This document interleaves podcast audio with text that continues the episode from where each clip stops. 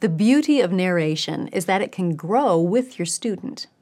Telling back in your own words what was read or heard or experienced is the foundational type of narration. You can and should use it with all grade levels.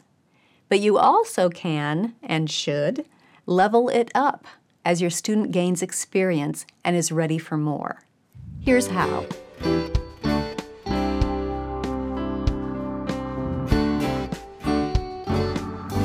Welcome to the Simply Charlotte Mason podcast. I'm Sonya Shafer. In most instances, when you think of narration, you think of tell me the story in your own words. And that's where it all begins.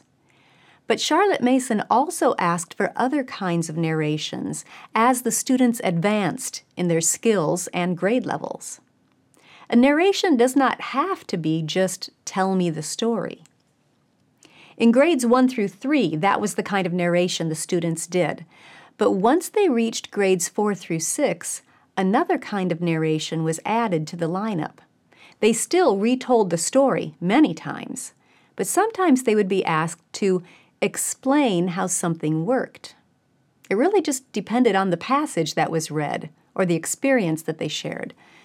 For example, if you were reading The Swiss Family Robinson with your fifth grade student, you might ask him to tell you about the tree house that the Robinsons built, what it was like, and how it worked.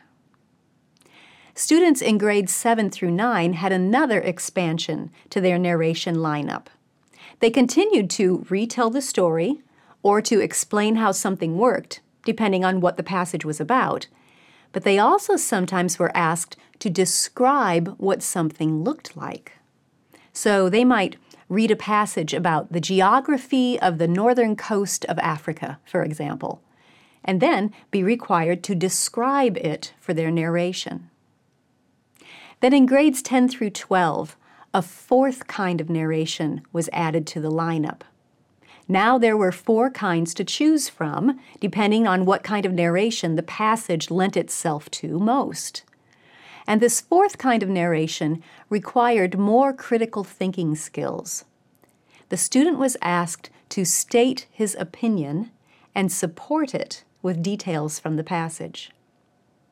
If you're familiar with composition, you might recognize those four kinds of narration that I just described. Tell it back in your own words is narrative. Explain how something works is expository. Describe how something looks is descriptive. And state your opinion and support it is persuasive. Those are the four main types of compositions that are studied and practiced in the upper grades narrative, expository, descriptive, and persuasive. Yet Charlotte Mason incorporated them quite naturally and gradually, just in the way she asked for a narration through the grade levels. Here are some of the questions she used. For narrative, that was beginning in grade one, tell the story of, or tell what you know about such and such, or what is a hero? What heroes have you heard of? Tell about one.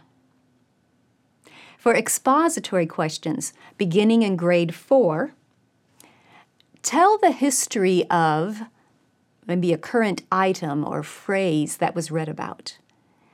Or give a diagram of a body part that had been studied and explain how it works. How many kinds of bees are there in a hive? What work does each do? Tell how they build the comb.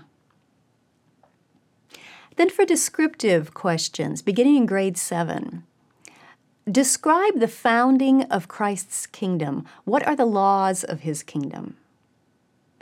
Describe a journey in whatever geographical area that had been read about. Or how are the following seeds dispersed? Give diagrams and observations. And describe the condition of A, the clergy, B, the army, C, the navy, and D, the general public in and about this time period studied. For persuasive narration prompts beginning in grade 10, discuss a modern political person's scheme. How is it working? Or write an essay on a current event showing what some of the difficulties have been and what has been achieved. Or write a letter in the manner of a historical person whom they had read about on any modern topic. Write a letter to a newspaper on a specific current event or topic studied.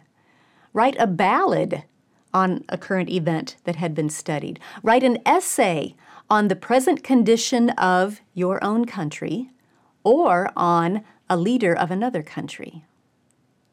You can do the same. As your student is ready, as he gains experience and fluency in narrating, you can level up the kinds of narration you ask for to include narrative, expository, descriptive, and persuasive.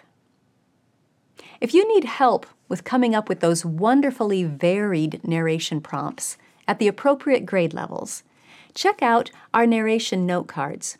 We have several sets of cards that are book specific.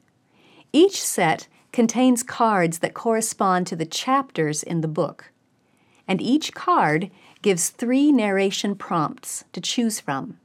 So you can select the one that works best for your student. I'll leave a link in the description.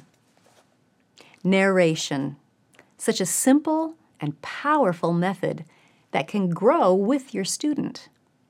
That's the brilliance of Charlotte Mason. Thanks for joining me. I'll see you next time.